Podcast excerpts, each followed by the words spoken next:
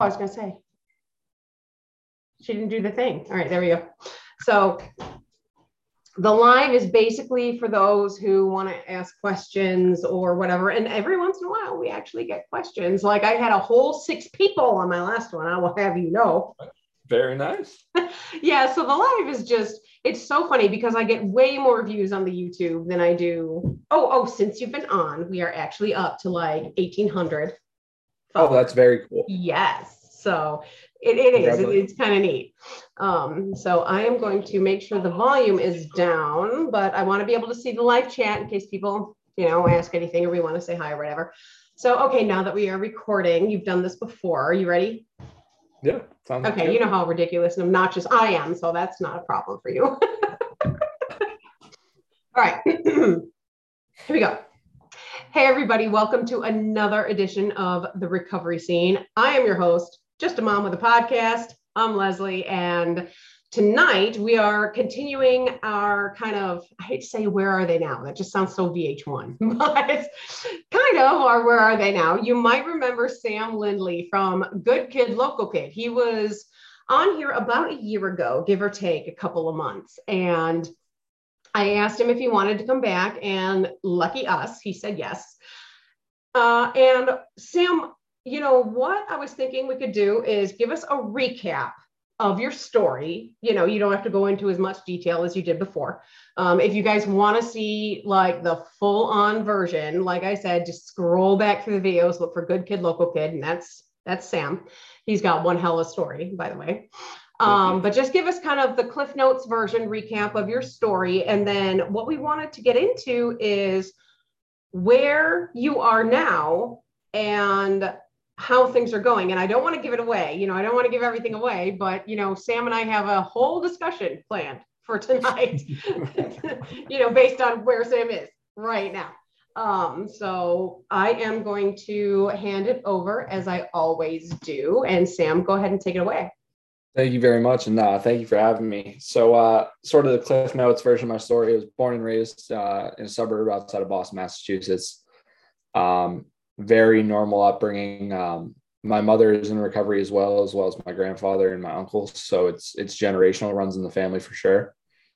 Um, started experimenting with drugs and alcohol when I was about probably 12 or 13, maybe even younger. Um, and it was just like an instantly it clicked. Like it was like the I had arrived moment. I, I just felt like everything was easier. Like I have really bad anxiety. So just like any social situation where I could have drugs and alcohol, it was it was just much easier, and um, it continually progressed and progressed very quickly, and uh, so I was using throughout high school, and then uh, got into my dream school in North Carolina, and I thought that this was like going to be the be all end all, like this was this was the road that was set out for me, and uh, I got there and within a week later, I was I was violently in the grips of addiction. I uh, I wasn't going to class. I was using drugs all the time. I was drinking all the time, and uh, it sort of spiraled out of control. And uh, I uh, ended up withdrawing from school. And I at the time I thought it was going to be for a month. I was like, cool, I'll go to rehab, whatever, be out for a month, go back to school. That is not what happened. Um, I went down to treatment in Cape Cod, Massachusetts uh, and got sober down there. And then uh, I was all, I tell this story because it's just one of my favorite stories about my own recovery. Not to sound like boisterous about it, but uh, no, a, mother, good recovery story is a good recovery story. I mean, we my, all have them. It's fine. I remember I was sitting in the rehab van with all my buddies that I'd made at rehab, and we are all going to go to this sober house. I remember the name of it. It's Old Silver in Falmouth, Falmouth, Massachusetts. Old Silver. I was Old Silver. Oh, silver. it's yeah. like old silver. Old that silver. is so perfect. And I remember I was I was so excited. I was like, this is this is gonna be the new like road road to recovery. Like, and I just remember my mom pulling up the driveway, being like middle of winter, bear in mind, being like, You're moving to Vermont. And I was like, it was like a record scratch. I was like, wait, what? She's like, You're moving in with your uncle in Vermont. And uh, it was the best thing that could have ever happened to me. I uh, moved up to Vermont. I ended up I was like, okay, I'll be here for three months. Like my mom was like, give it three months. And if you don't like it, you can come back to Massachusetts. And I was like, I'm going to hate this place. Ended up loving it, made a lot of great connections in and out of sobriety. Um, a lot of lifelong friends, great jobs. And uh, then probably about two, almost two years ago now, I moved to uh, Nashua, New Hampshire where I'm currently living. And uh, I was working in recovery for a little bit. And uh, now I just recently got a new job, but uh, we will talk about that later on. Right. Yeah, that's really cool. I think uh, it's funny how a lot of us get into recovery and end up working in recovery. You know, it's, I, I really think that recovering addicts are the most generous people because we really feel like, hey, I got this and now I want to give it to somebody else you know yeah. I, I, I really want to share it and i think that's so interesting and one thing that i want to share with people and you know this is kind of a different interview but i want to make sure that we put this in here because it's in almost every single interview and i think it's really important to reiterate is i believe you were one of the many many people that i interviewed who said i was not comfortable in my own skin I did not like oh, 100%. You know, and that's where the fitting in comes in because we don't like ourselves. How can we fit in with other people? Exactly, exactly. And I think that that's still something I struggle with, and and uh, we will definitely definitely get into that. But uh, it was definitely one of those things where even as a young child, like I can remember being like five years old on the playground, feeling like I'm not the same as other kids. Mm-hmm. I didn't never knew what it was until uh, till I got the treatment really. Right. Right. So we've been through treatment. Now, how long ago was this? How how far into your recovery are you? I am six years sober. Wow. Being sober, yeah. Wow, that's awesome. So so tell us about how things have been going in recovery. I mean, as the title says, uh, things are good. I, I want to just stress that like everything's fine i'm fine. Um, but there definitely are days that uh, are tough like um, i work a very labor intensive job now i'm now doing epoxy flooring which i absolutely love. Company i work for is amazing my boss is amazing my coworkers are amazing but it's really labor intensive so it's it's been a lot of going to work coming home making dinner going to bed. And i mean that's not necessarily where i saw my life but it's not necessarily a bad thing it's I'm very um I think I said this in the previous interview, but uh, I had a friend who who has since passed away. He he said he wanted to always live the AM radio life. He wanted just like the mellow, sort of go with the flow kind of life, and that's that's where I'm at right now. And it's it's a beautiful thing in the it's simplistic, but it's also it leaves room for me to sort of explore new hobbies and do new things. And the weather's getting nicer in New England, so I'm able to go for hikes and stuff like that. Like it was 70 degrees today. I ended up getting to go to the beach, which was super nice with uh, my parents' dog, and that was just it was just good reflection time. Right now, you know, um, people have this misconception like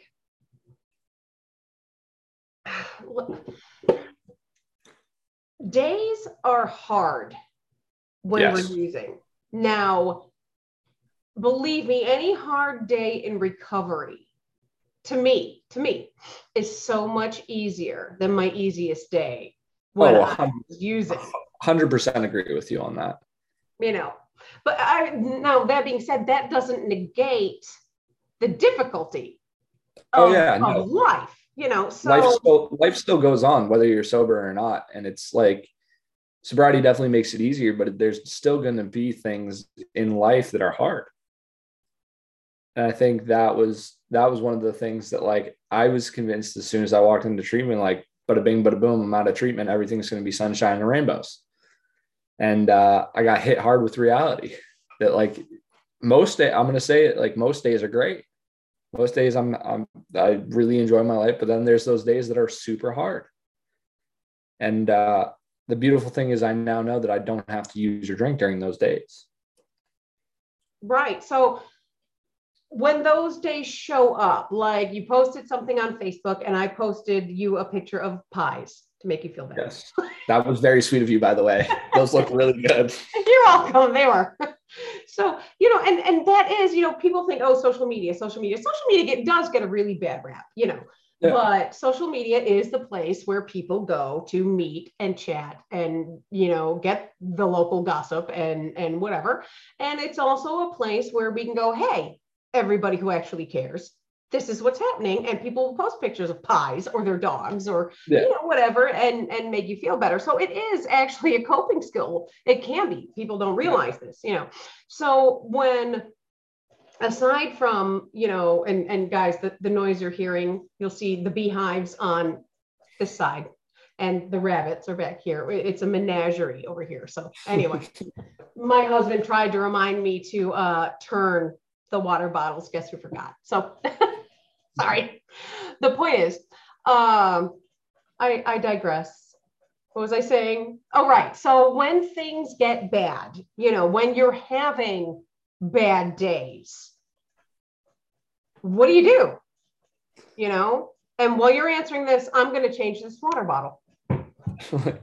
Um, I think the number number one thing for me is reaching out to other people, seeing what I can do to help other people, like getting out of my getting out of myself and realizing that like, hey, like I may be having problems today, but they may not be as big as other people's. And uh, everybody's going through something.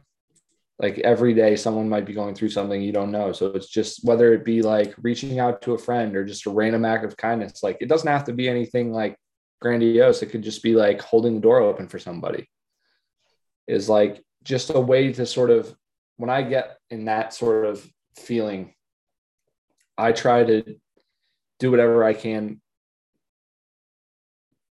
to sort of get out of myself and see how I can be of service to other people. But how I do think how important would you say surface surface service to other people is? I think I mean I can only speak for my own recovery, but I think vital part because it really does show you that like you're not not trying to like minimize my own problems but like being able to be there for other people is just such a great feeling because for so long I wasn't able to do that.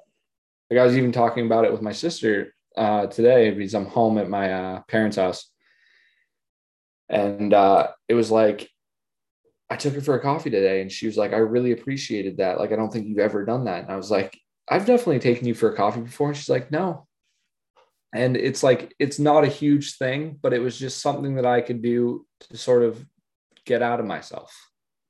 Like, realize that, like, the world doesn't revolve around me. I'm not the center of the universe. And that, like, even when it seems like it's not going to be okay, it, it is going to be okay. Because I have these tools in my tool belt that I can use each and every day. And I just got to make it through today. Tomorrow's a new day. Right, right. And I, I think connection is really important. Oh, well. 100%. Having people that you connect with and, you know, people that you can talk to and go to and you know, even if it's people that you can sit around and do nothing with.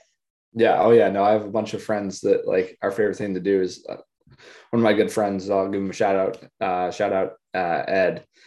He, uh, me and him just watch Marvel movies and like he collects comics and just tells me about comic book stuff. And we go to shows together, like whatever it is. It's like our favorite thing to do is sit down and watch just either really good movies or really bad movies and just we we talk through it the whole time and uh, it's just the funny it's like i had the most fun doing that because there's no pressure of like conversation or anything like that like we could sit in complete silence and it would be okay. But uh it is it is about the connection with other people i think is is vitally important in recovery. It's just having having your people. Is like it doesn't matter. It's like I always say, like I don't have a ton of friends, but the friends I do have would show up at my house at three in the morning if I called them and needed them. Right, right, and um, you had said some. Oh, what did you just say? We talked about sitting around doing nothing, and then oh, right, Mystery Science Theater three thousand. Great show. Oh, so yeah, if y'all have not watched that, especially those of you in recovery, if you want to watch bad movies and laugh through the entire thing, that it's oh. very it's very yeah. funny. I will laugh for it. very good, very good.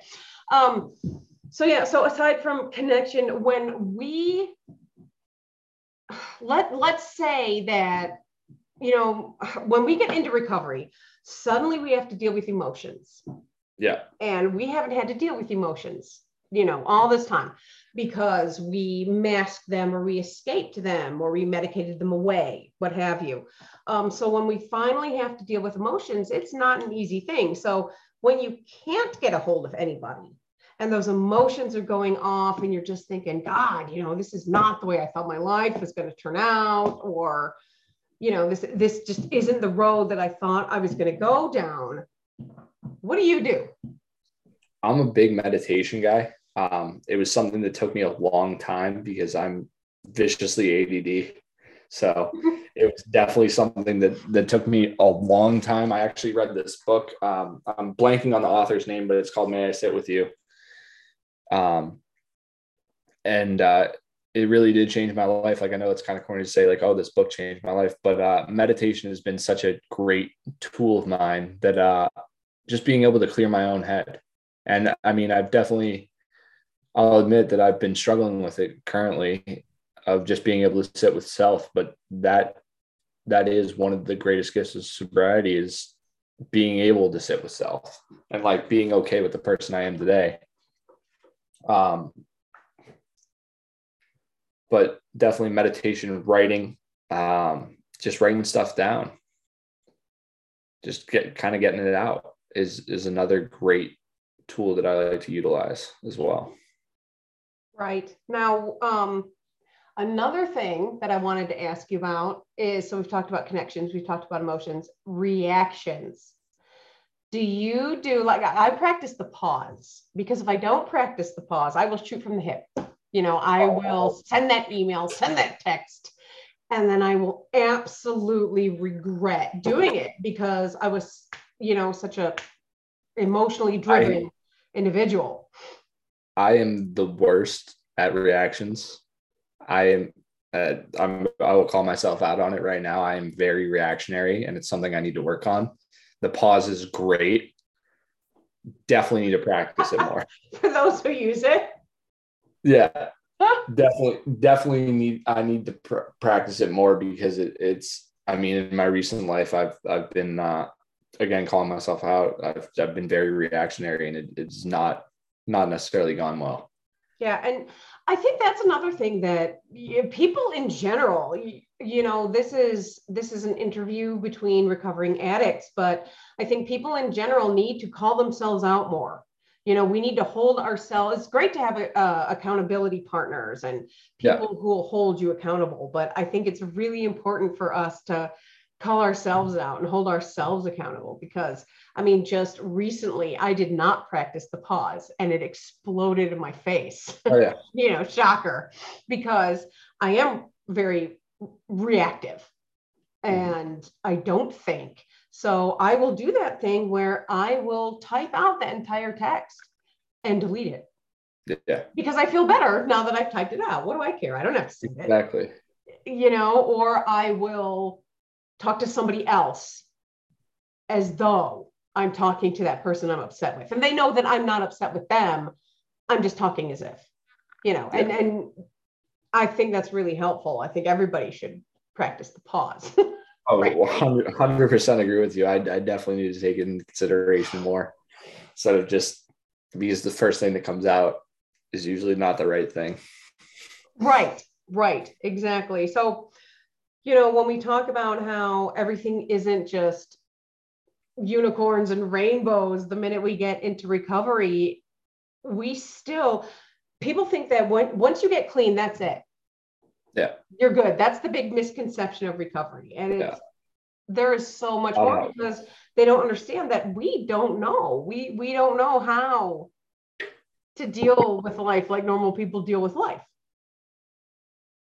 you know, yeah. at all it's I remember another great recovery story is uh I remember calling a sponsor my first sponsor, and I was in the grocery store. I was 18 years old, and I was sobbing, like absolutely sobbing. And he's like, "What? What's wrong?" I'm like, "I don't know how to buy groceries." like I I didn't know. Like it was a weird because I like when I got clean and sober, I was so young that like it was still trying to figure out how to be an adult, but it was also just basic life things I probably should have known how to do. I had to learn. Mm-hmm. Like even just interacting with people, like how I interacted with people, I was such a such a jerk. And like thought I knew everything. And it's like, dude, you're 18, living in a sober house in Vermont. You clearly haven't figured it out yet. right. yeah, you know, something's gone wrong somewhere. Yeah. But yeah, but, uh, and, and I always envy that though. I always envy that, you know, those who are so young because you have so much time to to learn. You, you know, you're you're actually you were actually still in that, you know, age group where you're supposed to be learning this stuff. Yeah. You know, which was really fortunate. You know, it really oh, was. no, I'm ex- I'm extremely grateful that uh I got sober so young and like realized that I had a problem that young. And I uh, extremely grateful is an understatement. Um, I think I had a lot of good people around me and a lot of great people around me in early recovery, a lot of people that would call me out and hold me accountable. Like you said, like I remember there was, um, there was a guy I lived with who would just routinely call me out. And I was like, this guy's such a jerk. And then someone pulled me aside and they're like, dude, you're kind of being an asshole. and, uh, and like I realized that he wasn't being a jerk because to be a jerk, like he was being a jerk because he cared. And I'm I'm forever grateful for him because like he really like instilled in me like be kind to other people because you never know what they're going through. Right. Right. Now, um recently, you know, you you actually said we, we touched on this tiny little bit, but recently you said that, you know, things things are good, you know, things yeah. things are yeah. okay in your life, but you know, you've kind of been going through it and yeah. and whatever. And so I'm assuming that while you've been going through this, you know, you've been doing things like taking your sister out to coffee and reaching out to friends and you know, whatever. And you know, is there can you expound on that at all as far as like give us an example, I guess, of and and you don't have to go into like your personal business, but uh, you know, when give us an example of what goes wrong and as a recovering addict, how do you deal with it? Definitely. I think um, a lot of it is my relationships with other people, whether it be friends or romantic. Um, I've had some falling outs with friends. I had a relationship that didn't end um, necessarily the way that I would I would have liked it to. Um, but I think realizing that it might not be the like I know this sounds crazy, but it may not be the right time to say sorry. Is like taking a step back and like really like thinking before I go into the situation of like with those friends that I've had a falling out with, like how I should have approached the situation differently. And mm-hmm. like realizing where I messed up. Like looking at my part in it I think has been it's it's incredibly tough because no one wants to admit they're wrong. But uh right. Sort of sort of whether it be writing it down or just talking to other people um have been like the two big ones of how how I've been getting through this stuff is uh a lot of writing um and uh, reaching out. My buddy Ed's probably sick of hearing me talk about all this stuff because I've called him so many times. I call him like every day. Uh, uh, him and my buddy Justin. Uh, but uh, it's just I think surrounding yourself with good people is really important. Is people who one everyone I have in my life holds me accountable. I think that's that's a huge thing is I don't I can't think of a single person who doesn't hold me accountable. And that's the kind of people I want in my life. Like if I'm messing up, I want someone to tell me, like, hey dude, you're messing up. And uh, it's really this like community that I've built around myself that has been uh, so vital to my sobriety. It's like having good people, whether they they're people in recovery or people not in recovery. Is like even my friends that are quote unquote like normies, um, are just they still hold me accountable. Like they're like, dude, you're something's off. And right. uh I just I can't hit the nail on the head anymore than like just the pe- people like the sense of community is so important because for so long I felt like I didn't fit in and now now even though like things are going things are tough right now finding those people that like genuinely care about me and would show up at my house at three in the morning if I called them is so helpful. Right. I mean, I talk about that a lot. Your support system, your community.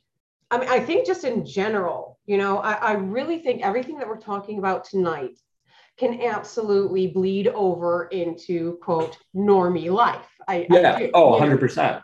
Know, everybody needs people that they can talk to you know yeah. and as long as and like you said they don't have to be in recovery as long as they respect the fact that you are you know that's what counts and it, and it's yes it's holding people accountable but it's also people who can pick up on when something is off yes. Um, you know something else that you said that's another thing where we learn to, to admit when we're wrong, but then we get mad because that person isn't ready for us to say we're sorry. Like, excuse exactly. me, I am here trying to say I'm sorry. And so now I'm mad all over again because you're not ready on my time.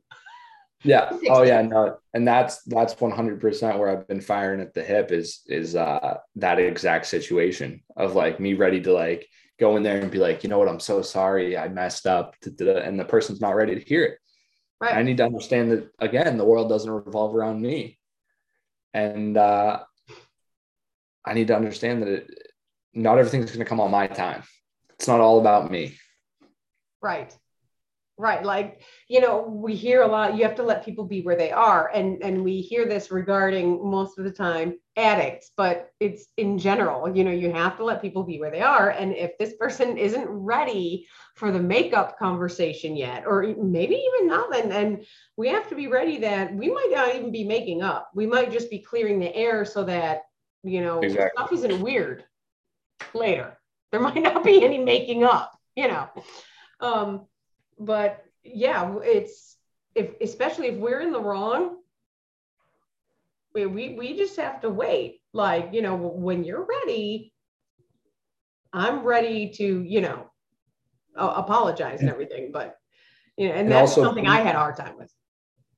And also be okay with the fact that they may never be ready. Right. Right. And that's okay. And I think right. that's that's something I have a really hard time with because it's like as soon as like it's just instilled in me in recovery is like as soon as I mess up, I want to like go make amends and mm-hmm. just like be like, hey, sorry, I messed up. And like understanding that, that there are some situations that I messed up so bad that I may not be able to to write them. And that although it's tough, like I have to be okay with that. Right. Right. Making peace with the fact that I know I messed up. I know I would very much like to make it up to that person, but they have decided. Because at some point, you know, and this is not taking the blame off of us or the responsibility off of us, but at some point it becomes that person's decision that they don't want to hear our apology. So if exactly. they don't want to hear our apology, now that's on them and we have to accept it and let it go. And, and I think the letting go part is really hard for a lot of us. Oh yeah. I mean, in every aspect of life. We tend to be I kind think. of obsessive. Oh yeah. Oh yeah. Just a little bit. you know, we want something. We'd like it yesterday. Thank you. Yep. Yeah. It's either it's either 110% or nothing. Right. Right. And I think that's that's the tough part about it is is finding the balance between those two. Yeah yeah and you know understanding that the rest of the world isn't necessarily like that yes yes i think that's that's the hard part about relationships in general, whether it be romantic or friendships, is like my own self-centeredness comes into play and I just assume that everybody thinks like I do. Mm-hmm. And then when it's when they're like, whoa, whoa, whoa, what are you doing? And I'm like, well, don't you think the way I think? And, and if and so, and if not, why? Yeah, exactly, exactly, exactly. Exactly. Right. It's definitely it's definitely a struggle, but I think um I mean as I get older and longer I stay sober, I think realizing that like meaningful relationships are vitally important to life. I think that's yeah. sort of like the, t- the tie all of, of this this uh, conversation is like these people are people that are going to be with me for life, and I know that. Mm-hmm. Yeah, and I think that's a wonderful gift that comes with recovery as well. You know, when when we were using, we had friends. And they would be around and as long as the drugs or the alcohol or the money was around they were around. But the minute that stuff ran out that was it. You know we didn't hear from them again. And so it's almost like we become very good at finding almost like almost like how we could sniff out the people that had the drugs and could provide everything. Now all of a sudden in recovery we take that talent if you could call it a talent and we turn it into an actual talent where we can almost sniff out the people who really are loyal and really yeah. want to stick around. And you know and i think it's because we've had so much of this. We hone in on this and that's where that you know um kind of all guns locked, obsessive focus really comes in handy because we can find these people. And once we find them, we're like, okay, I'm not screwing this up. yeah. And if I do, I'm going to apologize immediately. You know, I'm going to fix yeah. it. I think that's that's the thing is just sort of realizing uh, when the right time to apologize is. Right. Right. Because because like how our brains work is like second it happens we're like whoa, whoa, whoa, like as soon as you realize that you messed up you're like i need to go apologize right now. I don't right because this is valuable to me. I want i want to save it. Yes exactly yeah. exactly and it doesn't matter what time it is. It's like i've sent emails or texts at like two in the morning and been like i look like a crazy person.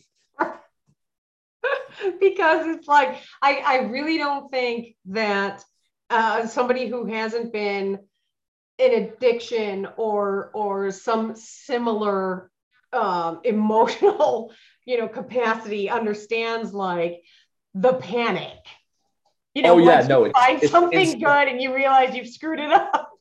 Oh yeah no i think that the instant panic and it's it's fed into my own anxiety. Yeah. And uh I mean, that's that's the main thing I've been struggling with really recently has been been my my own anxiety, whether like it be situational or just like stuff that's going on in my life. Um, it's sort of realizing that like not letting it control me. And realizing that like this it's all made up in my head. Right. I'm just it's it's that panic that you talked about and, yeah. and, and like the weirdest situations. I'll be getting into the work truck with guys that I've worked with for the last month. They all know me. We're all friends. And I'm freaking out for no reason. We're going to do the same thing we do every day. Mm-hmm. And like, if I mess up, no one's going to care. Like, they're, we're going to fix it, obviously. But like, no one's going right, to. But your brain goes, but this time they might. oh yeah, this time they're going to flip out. I'm going to get fired, and it's like, no, they're going to come over and be like, hey, idiot, you messed this up. Fix it, and right. then we'll fix it. We'll move on. Right. I, the worst case scenario in real life is never as bad as the worst case scenario. Oh yeah, no. I think like the hyper fixation on things especially for for addicts and alcoholics is like it's almost like I don't want to say it's like tenfold for us because I mean there's people with anxiety disorders right. and things like that. But I think we hyperfixate so hard on certain things that if it's not exactly how we imagined it in our heads, we freak out. right. And I, I'm I'm laughing because I've been there. It's not necessarily because it's funny. It's just like Oh yeah, yeah, no. Yep. Yeah, exactly. Because and and you know, any other addict who you know is going to watch this interview is going to be doing the same thing. Like, yeah, yeah, like I just freaked out about A, B, and C today. Yeah. It's like he's sitting in the left seat when he usually sits in the right seat. What's going on? Am I getting fired today? Right. It's like that's how quickly my brain jumps from like one extreme to the other. There's like no rationality between it. But like Right. that's that's where my brain goes every day. Like I wake up and the drink that I thought I left in the fridge isn't there anymore. Someone break into my house? Am I gonna die? Like right. it's just we build things up into so much more than they actually are most of the time. And and that's another hard thing because then it's really difficult for us to differentiate between the appropriate time because with my luck somebody will actually invade our home and i'll write it off as my own paranoia. Oh yeah, exactly. You know because it- that'll be the one time where i should be freaking out Yes, ex- exactly. There's there definitely been situations the past couple months where it was just like, I think I'm feeding too much into this. I'm just freaking out. I'm saying, and then it ended up being something that was like actually serious. Where I'm like, oh, this person's just mad at me. It'll be whatever. And then like they don't talk to me for three days. I'm like, oh wow, I really messed up. Yeah, and, and like, that's that- the the other side of that coin. Frustrating, Yes, you know. because and then your brain sort of plays the flip flop of like, should I really freak out about this, or is this something I shouldn't freak out about? right. There's no like sort of like medium cautious way. and then and it almost makes it worse because you're like, oh, see, see, should have freaked Yeah, out. exactly. Exactly. Exactly. So now you've just taught yourself, well, I should be freaking out about everything. Because if I freak out about everything, then I won't miss, you know, I won't miss anything. It's like, it's it, it's it's it's really difficult, you know. Like we said, people think that once an addict stops using, it's like, oh well, good, you know, you've got Oh, it yeah. all taken care of, and it's like, no, Yeah, you don't great. understand what's going on. oh yeah, no, you still you got rid of the drugs and the alcohol. That's great. 100%. Congratulations. But now you got to deal with this and this is 10 times scarier. right. Because when I had to take a look at myself and like realize that like I'm not the person who I thought I was and like look back at all the stuff that I've done, that was the scariest part. Like, don't get me wrong, kicking drugs and kicking alcohol, awful. Would not wish it on anybody. Right. But the scariest part was when I had to take a look at myself because for so long I didn't like myself. And it's still something I struggle with, Mhm. but it progressively gets better each day. Yeah. Yeah. But that that was by far one of the hardest parts of sobriety for me was sitting down with another human being and taking a look at myself. hmm Yeah. And, and and having to interact with other human beings without you know being in an altered state because Oh, yeah. you know I didn't know how to fit in with you then. Yeah, exactly. I- I could- it was it's like the extremes thing. It was either I was extremely belligerent and I fit in with you guys because you were also getting belligerent, or it was like I was sober and I didn't know how to fit in with you. So now I'm back to square one of where I'm sober and I feel alone. And I have to figure out how to not feel alone. And I mean it it's something that like it needs continuous work. And it was like I thought off the rip, like I was gonna get sober. And then like boom, the next day it's like I'm cool, I can talk to people. It's like, no, that's not how this works. No, It no takes you're work. still awkward.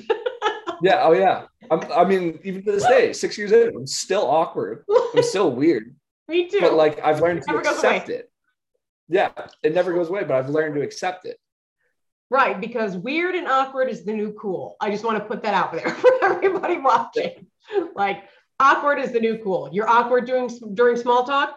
Cool, it's fine. So is everybody else. Like, don't worry about It's it. like I- I remember starting a conversation. I forget how long ago, this was, but I was like, "What's your favorite breakfast cereal?" And they're like, first of all, that's the coolest question I've ever been asked as like an intro question to meeting somebody." And I was like, "It was just word vomit. It's super weird for me." And this was like in a professional setting. Like I remember it was in, a, and I was like, "What's your favorite breakfast cereal?" And he's like, so caught off guard. Mhm. But um, Awkward is the new cool. I'm, Yeah. I'm going with this, and I like it. yeah, I support. I support the, uh, the movement. I'm gonna make shirts.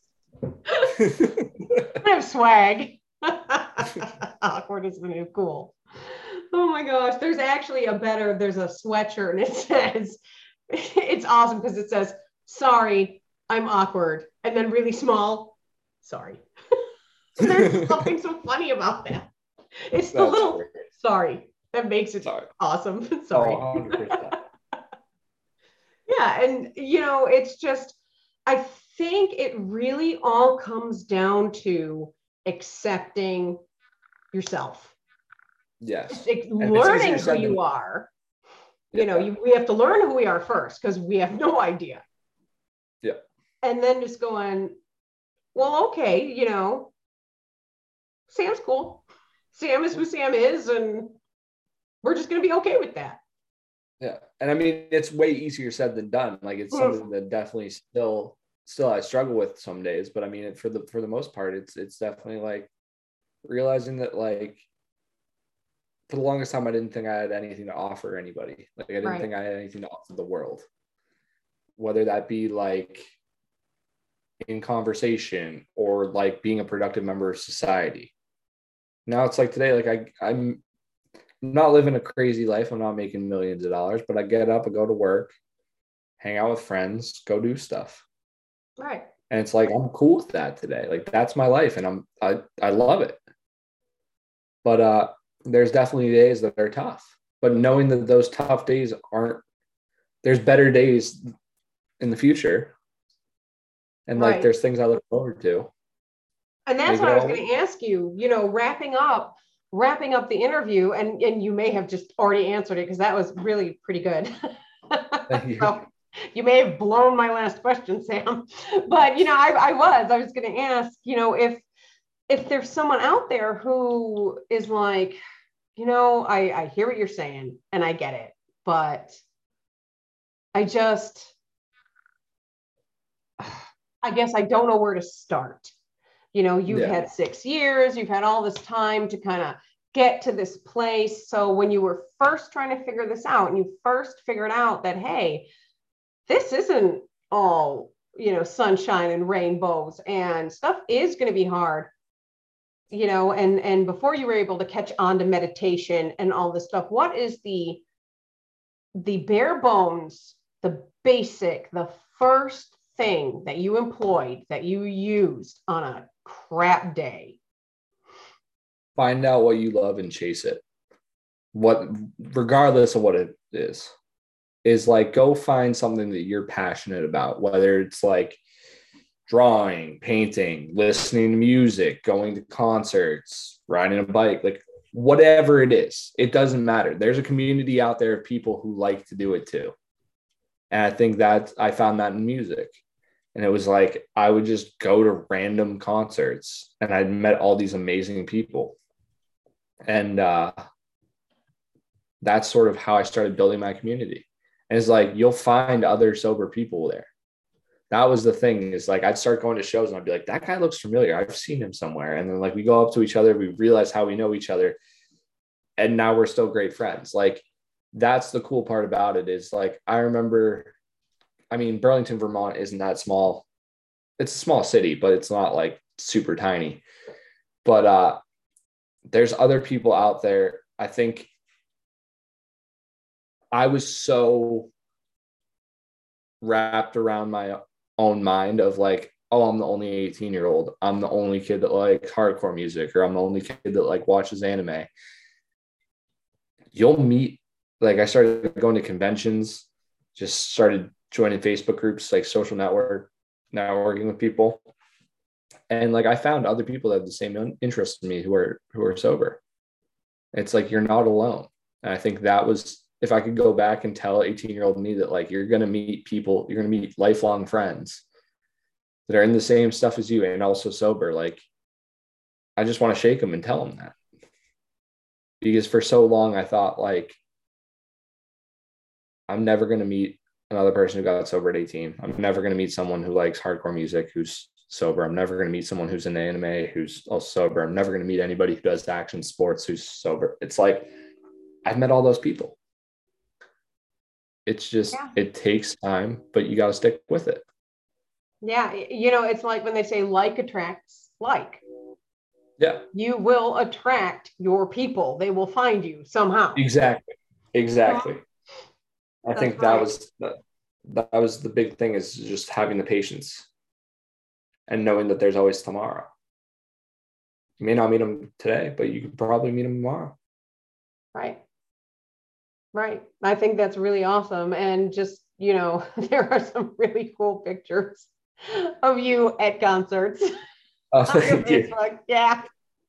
Thank you. Uh, there's this one picture, you guys, of Sam, and he's like on someone else's shoulders. And you're like screaming the lyrics at the dude who's screaming the lyrics yeah. at you. Pretty yeah. awesome. So that, yeah, life doesn't stop being fun, you know, because exactly. we get so. I think that that's another huge takeaway from this is like you get sober, you do anything you want, just don't drink and use drugs. Right. Like I, I, I go to concerts that are in bars. I go to events, stuff like that. Like I go to parties. I'm like an, I'm an average 24 year old dude. I do what 24 year old dudes do. I just don't drink and use drugs. Right. And I think that's the thing. Again, that I wish I could tell myself when I was getting sober was like, dude, life life's going to go on. You're still going to be able to do things.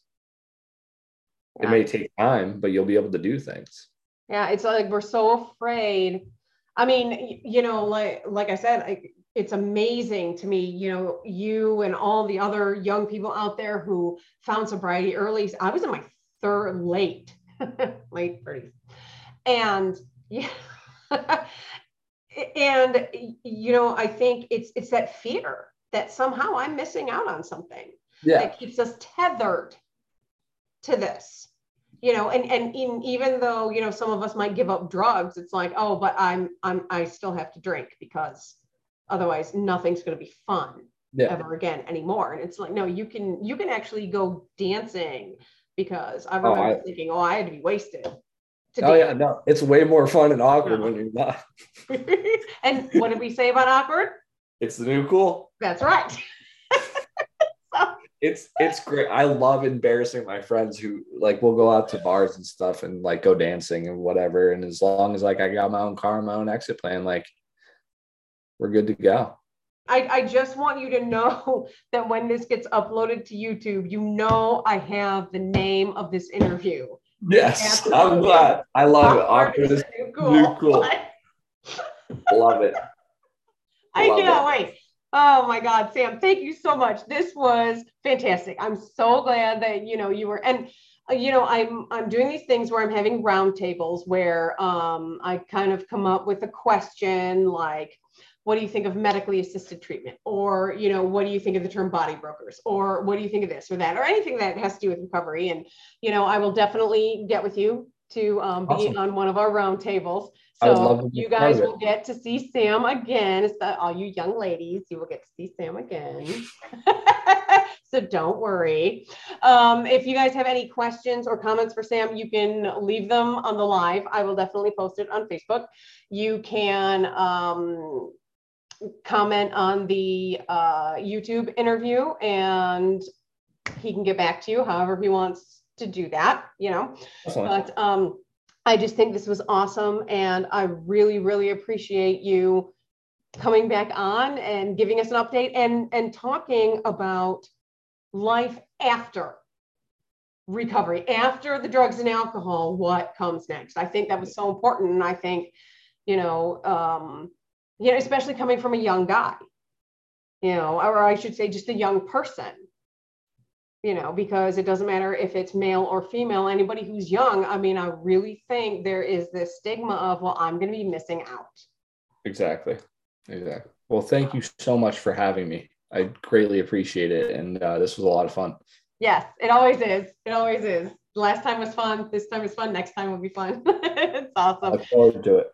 And so that's going to do it for um, this episode of the recovery scene. I'm just a mom of the podcast, Lesley. And remember two things this time. The first one, addiction isn't pretty, but recovery is beautiful. And second of all, awkward is the new cool. New cool. And we'll see you next time.